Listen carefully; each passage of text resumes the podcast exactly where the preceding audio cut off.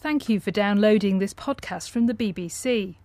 In this week's programme, Andy Denwood profiles Arsenal manager Arsene Wenger. They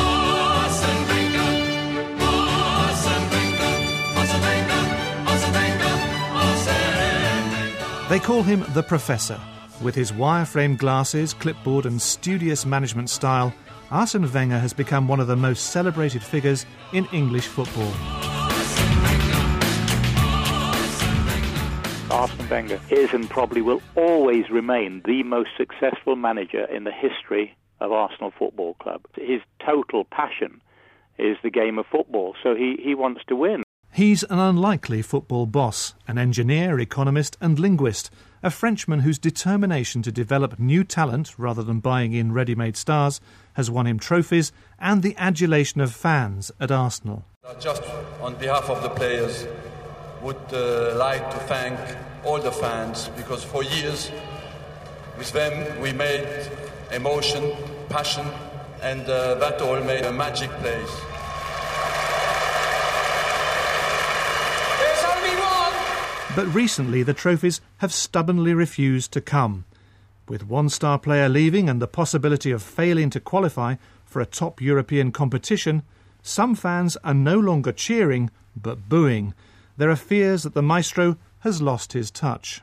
It's a really difficult time, because for the Arsenal supporters and people who have really loved him and admired so much what he did in the early part of his career, things are becoming so bleak. It's just not clear whether there's quite the same amount of fight in the dog. At sixty-one and after a decade and a half as manager, some say he now faces a make-or-break season at Arsenal. But his fixation on football and on winning began a long way from North London, in Duttelnheim, a small village in the French region of Alsace, on the border with Germany. His parents ran a hotel, uh, but at the basement of the hotel was the bar, and it shaped Arsene in many ways.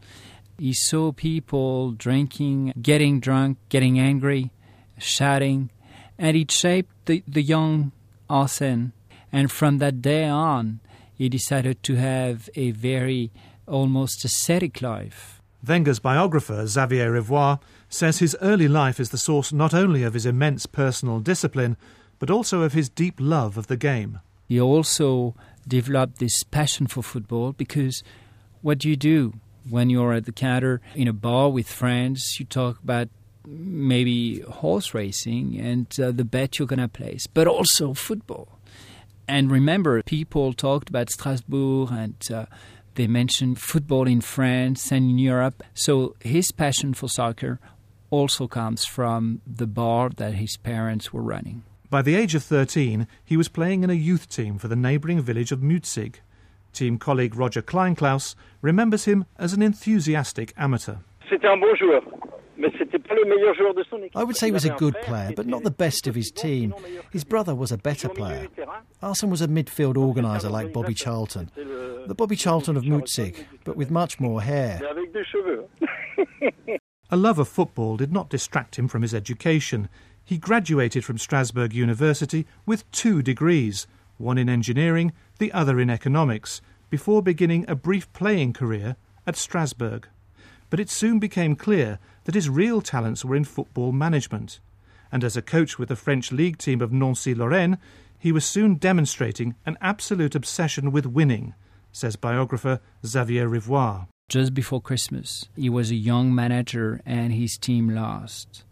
Arsene was supposed to go back home to Alsace to meet his parents and spend Christmas with them and his brother, and he actually locked himself in his flat. And he wouldn't go to Alsace, and he would stay in his flat for a couple of weeks. He almost didn't feed himself. He just hates losing. And I think that uh, it tells it all about uh, this total anger at losing. This overwhelming determination to win earned him the top job running Monaco's football team. England international Mark Hateley was an early signing.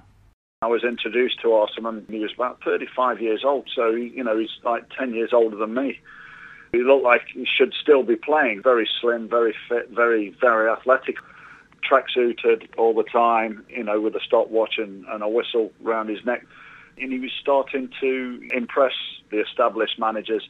He was a very forward-thinking, upfront type of guy. Very, very intense young manager coming into uh, a pretty demanding setup in Monaco. Wenger brought science and discipline to training. But if he was a technocrat, he was a technocrat with a temper, recalls Mark Hateley. Everything was done on a stopwatch, and, you know, a training session would be finished on the dot. Everything had to be precise and, and perfect for Arsene. The first French words basically that he taught me was, I'm sorry for being late. He said, if you're going to be late for a meeting, you'd probably be late on the football pitch. To this day, I am a pretty punctual type of guy. Once in that dressing room, if things weren't going right, Arsene would explode. Fierce, fierce explosion of passion, I would say, passion. I think that was a burning thing in the back of his mind, that he was going to be a success as a manager, come what may. And I think that passion, you know, came out as anger. I've seen him confront players, basically nose-to-nose with players in dressing rooms. Under his management, Monaco won the French League and the French Cup. And when he shifted to Japan in nineteen ninety-five, in one barnstorming season, he took his club from very near the bottom of the Japanese league to very near the top. And back in North London, the Arsenal board took notice. We'll go on getting back. In ninety-six, England was enjoying a festival of international football, playing host to the European Championship. But Arsenal was in need of new inspiration at the top. They'd become known as boring Arsenal. The solution was Arsene Wenger. Ex-goalkeeper and long-time Arsenal favourite Bob Wilson noticed at their first meeting that the little-known Frenchman had big plans to develop his new club. I can remember clearly, it was October the second, nineteen ninety-six. Pat Rice came in, he's the assistant manager now, and he walked in with this bespectacled Frenchman and said, Bob, this is a new manager. We shook hands and we showed him round the training facility, which was a, a rented facility from the University College of London. And his head started shaking, and he was going, I do not believe this. It's a, this is Arsenal. I do not believe. This cannot be Arsenal. Wenger insisted the club build new training facilities. Some of his revolutionary methods made an even quicker impact on life at Arsenal, says The Observer's football writer Amy Lawrence. I would use two words, really, ballet and broccoli. He turned up at Arsenal, which was a very traditional English club. The boys would go out for a drink every Tuesday afternoon, and if they had a, a fish and chips or a burger, nobody thought twice about it. But from his very first game, I think Arsenal played up at Blackburn Rovers away, and the players, as part of their sort of pre-match warming up, were all doing ballet stretches. And I think they all looked at each other and thought, what on earth's going on here? And Ian Wright, who was another of the players early on, famously turned his nose up and went, broccoli. These were things that would have been sneered at very much by the old-fashioned English footballer. He sees a footballer's or sportsman's body like a piece of highly sophisticated science, and to get all the things in their most optimum balance is, in his opinion, what makes those percentage points that make the difference. They can be the details between winning and losing a game. The new manager was determined to get the best from the existing players at the club. Defender Martin Keown quickly saw the benefits of the Wenger method. He made you feel ten foot tall, and a lot of the managers I played for had good knowledge and most of them trusted you. But the one thing Wenger did that the others didn't was to care for you. There was almost a, a, a love for the players, and that's not an easy thing to do. It's very easy to see what people can't do, and he, above all else, made you feel that without you in the team, the team wouldn't be successful. And I've spoken to people since, and they all felt the same way. It's a special quality that he has. But as well as cherishing established players, Wenger's trademark skill was to scour the footballing world for emerging talent, sign them up and then groom them for stardom, says Amy Lawrence. He had this way, like an alchemy, of turning these players into absolutely amongst the peak of their profession. And he was taking, if you like, raw diamonds, players with ability and with a lot of the right characteristics, but who hadn't yet made a, an imprint at the very top of the world stage. The likes of uh, Patrick Vieira, Thierry Henry, notably Nicolas Anelka, when he first came through, was a seventeen-year-old spirited over from Paris and and became, within a season or two, worth twenty-three million pounds and off to Real Madrid. The strategy made financial sense and became embedded in Wenger's approach to running Arsenal. while he got on well with his players, it's sometimes been a different story with rival managers. He shared some well-publicised spats with Manchester United's boss Alex Ferguson, and is often accused of being standoffish and a bad loser. Former Arsenal goalkeeper Bob Wilson. After a game, I know that there are managers who feel that Arsene doesn't stop and look them in the eye if, they, if he loses. He doesn't lose always with the greatest grace, and even when you get to know him well, you can turn around and think, wow, blimey, Arsene, I've known you for fourteen years, but there is a shyness about him. And I think that's one of the areas which is a little bit sad when it comes to other people who meet him and think he's aloof. You know, I don't think he's aloof at all. I can tell you that he is, in company, one of the most amusing individuals that you could ever spend time with. Arsene Wenger's blend of sports science, psychology, talent spotting and his sheer drive to win elevated Arsenal to the bright sunlit uplands of English football.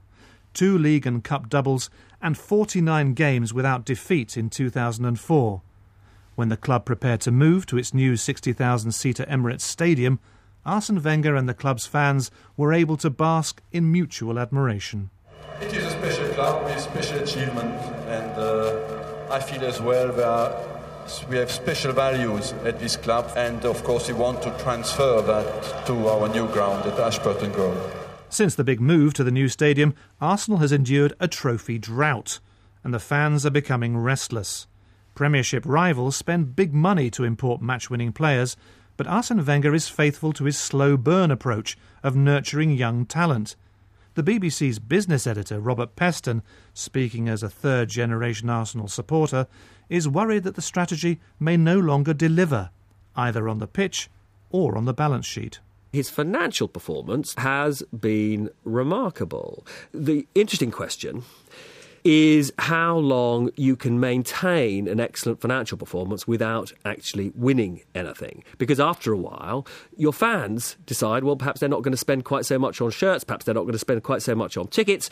And in particular, if you don't get into the Champions League, your revenues at that point plummet.